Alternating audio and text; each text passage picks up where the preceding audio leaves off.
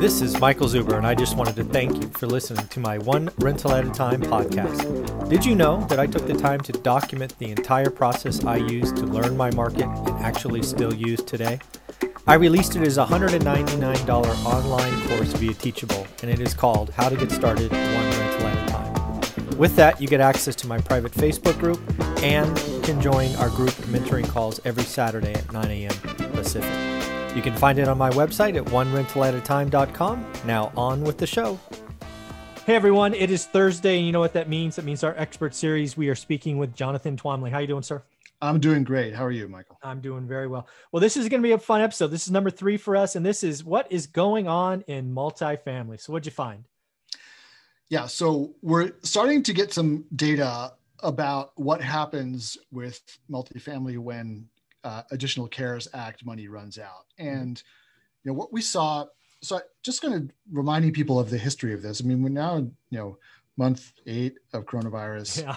and uh, it's it's it's all a big blur, and you know it's it's hard to remember sort of where we were when we started. But when we started, uh, the first reaction of the multifamily industry was, "Oh my goodness, people are out of work.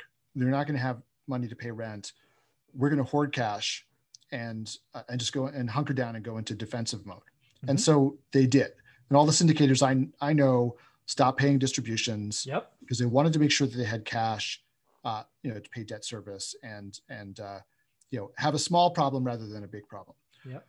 Now, what happened was, since Congress passed the CARES Act and they passed all this additional uh, unemployment relief, um, the renters were able to pay rent and rent collections stayed strong th- really throughout. And everybody was surprised but relieved. And uh, what happened was uh, collections continued to be to be good, and syndicators started paying distributions again. And uh, and after a while, I think uh, people started to really believe that multifamily is kind of impervious to any problems with the economy. Uh, and that you know the, that old talk about it being recession proof um, was was true. Mm-hmm. Now I always felt like, hey, but we just don't. We're waiting for the other shoe to drop here because this money is going to run out, and what happens when it does? Now, one good thing was that a lot of people got so much money from the government in unemployment that they were able to save money and they did and, and, and they did the economically rational thing which was that they knew that they, that this was going to end. So they banked the money. They just didn't go and spend it. And mm-hmm. they prioritized rents. So what happened was even after the cares act extra money ran out they continued to pay their rent for a couple of months.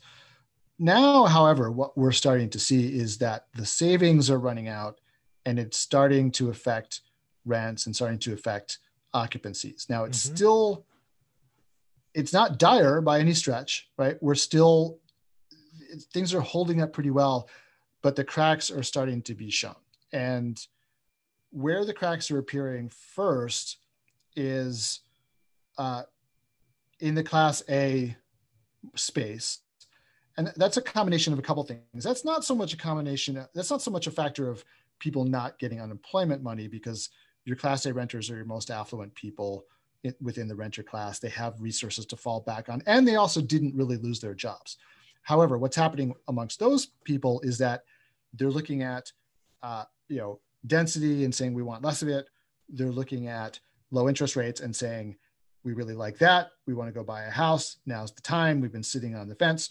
We're also talking about uh, the long-awaited transition of the millennial generation to home ownership, which actually started in 2016 and has just been, uh, you know, steadily climbing since then, but now gotten a real, you know, kick in the pants or you know, real push from behind because of the combination of coronavirus and low interest rates. So that is really accelerating. So your Class A properties plus, and then the, the other factor on top of that is massive deliveries of new Class A product in all of your major markets, right? Mm-hmm. So those two things happening at once. They've already, the industry has already delivered 400,000 units this year. Oh, wow.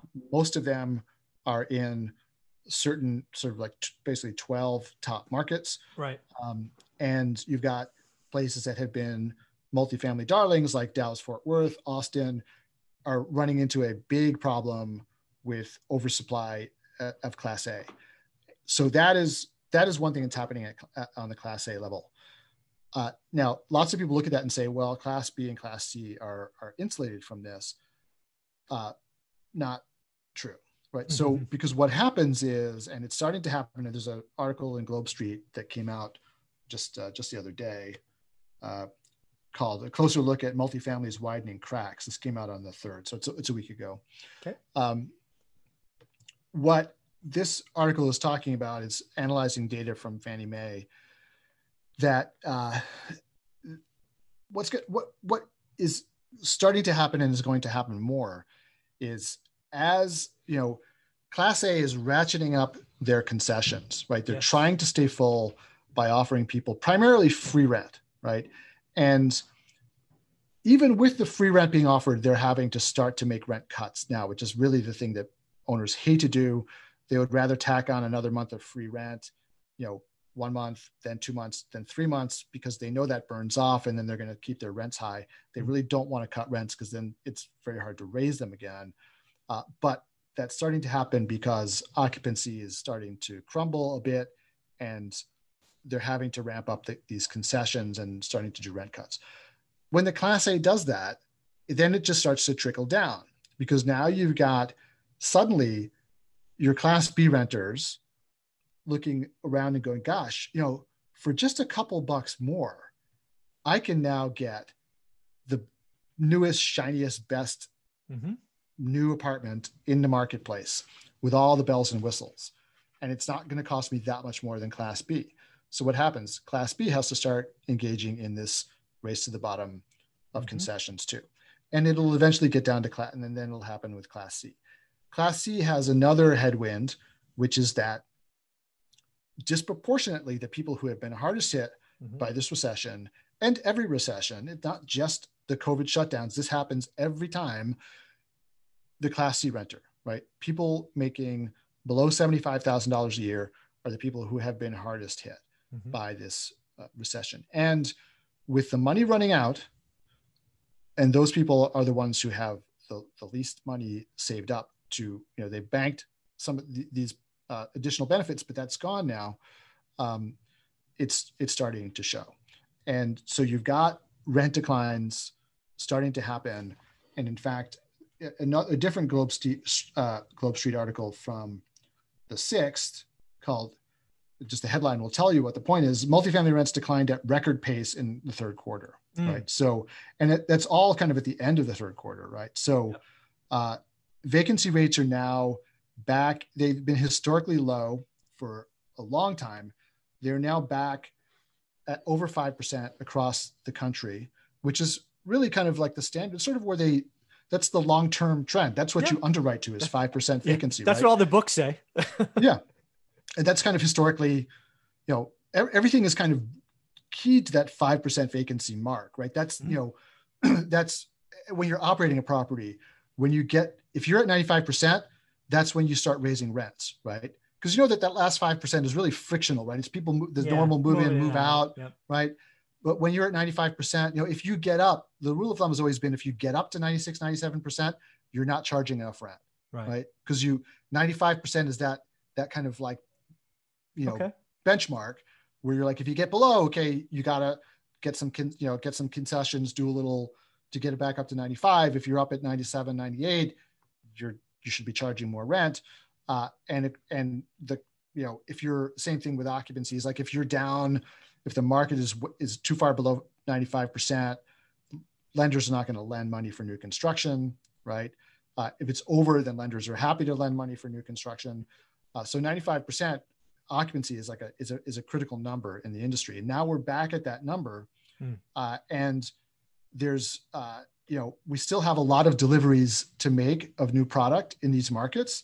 Um, there have been a little bit of pullback, but it's still we're still looking at another, you know, hundred thousand markets. Uh, mm. You know, coming on hundred thousand units coming online. Yeah. Uh, so we've got, um, you know, rents fell.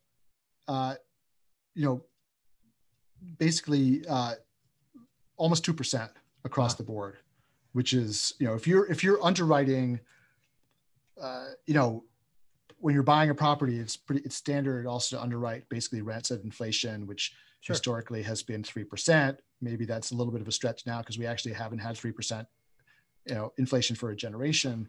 But you you can still, I think, sort of safely assume in your underwriting you may get more, right? Mm-hmm. But you're, in your underwriting, you're going to look at like two percent rent growth, yeah. right? And you know, if you're if you need that rent growth to make your deal work, well, you can get it yeah. right? You're you're looking at and people who've said to me rents never go down well they say that because they're just not old enough to remember when they did go down exactly. Right? and um that's funny. Yeah i mean and they and rents have gone down during recessions. Sure. and obviously everything is local. Some markets are better than others.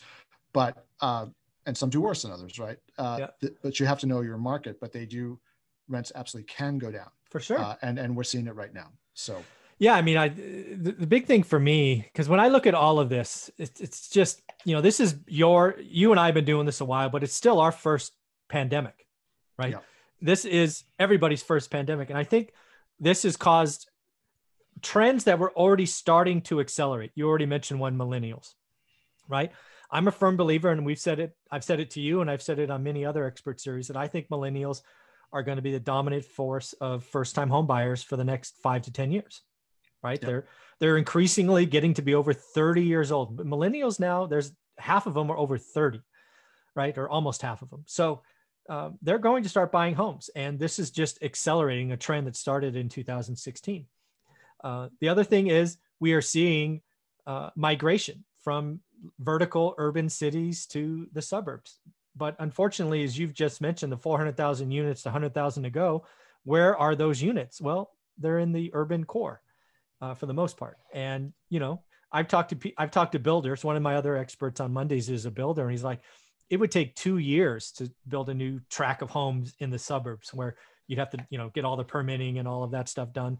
And most builders won't do it because they don't trust that the suburb price will be there in two years. Right? It's mm. too far. So there's just a lot of things going on that makes the suburbs prices right supply demand. There's not a lot of supply, lots of demand where housing has already gone up 14% year on year. I think rents are going to follow in the suburbs. And then I think rents and values go down, you know, in the cities. I think San Francisco studios are down 30% rent, 30%. Wow. Yeah. One bedroom's 26%. So it's just just crazy numbers. Yeah, it's it is it is crazy. And you know, you're you're seeing uh the single family home rental market increasing as you've been talking about. Oh, this yeah, is this is definitely sure. happening. Uh, the same article I was reading was talking about the increase in the build to rent. Market, yes, right? absolutely. So people Wall are now Street. going and yeah. yeah, constructing new homes in order to rent them out, right? Not to not to own them or occupy them, not to occupy them, but to rent them out to others. Mm-hmm. Uh, and they're taking advantage of this of this decentralization or de-densification yep. trend that we're going through right now, which, you know, as you and I have talked about before, this is, this is not a forever, you can't extrapolate this into the future forever. This is going, there's an ebb and flow for everything. So you'll see the, be a big push into that. Mm-hmm. Ne, you know, this time next year, everybody will, I'm to, I'm going to, you always are putting markers down. Yeah. So I'm to put a marker down right now. This time next year, everybody is going to be talking about how uh, the trend towards suburbanization is going to last forever. This is what people want. Uh, they're, they're going to be giving you reasons for why you should overpay for single family homes. Exactly. right. Uh, I, I, guarantee you this. And then it'll be just the time to buy in San Francisco. right. And, and, you'll see, and then you'll see that, that bubble collapse. And then you'll, you'll see people buying stuff cheap, you know, under the radar in San yeah. Francisco. Uh, this happens every time. And I want to, I actually want to point out something really interesting that I just came across, which is, you know, I've always been my personal preference has always been to invest in markets that are a little bit under the radar. Yeah. Uh, one of the reasons why I never went to Texas was because even when I started out in, in 20, you know, 2011, 2012, I saw the attention being paid to Texas and it just made me feel like this is too yes. Roth is too much attention being paid to this. That yeah. can't be good. Now, it's really sustained itself for a very long time, which has been fantastic for people who invested there. Yeah. But all, all good things come to an end. And and one of the problems with these kind of these kind of hot markets is that they get very very hot and then they get very very cold. Yes. Right? And so uh, I've always preferred markets that have good fundamentals, but they're just sort of people aren't really there's no frenzy around them, right? Now certainly South Carolina has gotten a lot hotter than it was because people have noticed the good demographics, but it never got to be the same kind of like yeah, you know, never boiling. Kind of, it's warm. Yeah, the boiling. same kind of friends around Texas. And I want to point out the Austin market, which has been the darling of a lot of people, and has and look, Austin has a lot of great things going for it. Things that I that I talk about that you know, state government is never going anywhere, mm-hmm. right? University of Texas at Austin, never going anywhere. Like these are these are really good anchors for investing, right? Mm-hmm. And now and the economy has become much more diverse with the tech industry moving into Austin. These are all really good factors, and I can understand why people are excited about this market. On the other hand, it is very easy to build in yes. Texas, right? And there, you know, and and Austin just keeps on, it just gets bigger and bigger and bigger and bigger and bigger as it grows outward, mm-hmm. right? And so you know, people look at this and they say this is this is good forever. Uh, just two data points. 2009, you know, Austin has now been recognized in the industry as a boom and bust market, right? Mm. Because it's so easy to build. So 2009, there was a massive oversupply problem in Austin, and rents declined 13%. Oh wow! Austin. Then construction ground to a dead halt, right? Yep. But the population kept on coming, and in 2011, rents went up 14%. Now, as Ma- as Michael has reminded us frequently, 13% decline and 14% increase does not bring you back to where you were, right? Because right? you're working off a much lower base. Nevertheless, um, it's it just shows you how important that supply and demand uh, function is, right? Mm-hmm. And you know, construction has really ramped up in Austin. There's a lot of units coming online there, and now we're going to see that again. So if you've been investing in a place like Austin and you've been assuming you know th- that you're that the phenomenal rent growth you've seen there is just going to be like that forever and your and your business plan has been dependent on that uh, you may be in for some for a rough spell and yeah. uh, so uh, as you know this product continues to come online and demand has has you know fallen so just the lesson is never extrapolate these trends forever into the future and don't use them to justify overpaying for anything. I know it gets harder to buy stuff. And look, I deal with this. It's incredibly frustrating, right?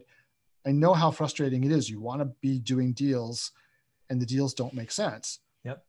Somebody is buying them, but those people who are buying them are making these assumptions that, uh, you know, are some of them are going to get burned. Absolutely. You know, some of them will be lucky and then they're going to, they're going to they're going to brag about how th- they were right, but I, you know, you can you can be wrong and you can be lucky, right? Yeah. So I, I, you can't you can't sort of generalize these uh, across the board when you're trying to be a conservative uh, investor. You can't say, "Oh, that guy didn't get hurt the last time around, so I'll be okay." Right? right? It's you you have to really take these things seriously, and nobody saw this coming, and here we are, right? Yeah. So well, folks, do me do yourself a favor. If you've been thinking about investing or you are investing in multifamily anywhere in the country, you have to join Multifamily Launchpad. And just so you know, Jonathan's doing something in the next uh, three or four days that you need to be paying attention to because you could save some money. So, Jonathan, why don't you talk about what you're doing for Multifamily Launchpad? Yeah, so moving into 2021, we're changing the program uh, quite a bit. I'll be making some more announcements about that later. But the thing that you should know today is that uh, after Sunday, the 15th, this program will no longer be available uh, whenever you want to join. We're going to be returning to the limited access that we used to have because it's just administratively much easier to deal with it that way. Uh, so we're going to turn off new memberships until March. And when they come back on, they're going to be priced at double the current price. So price is going from 97 a month to 197 a month.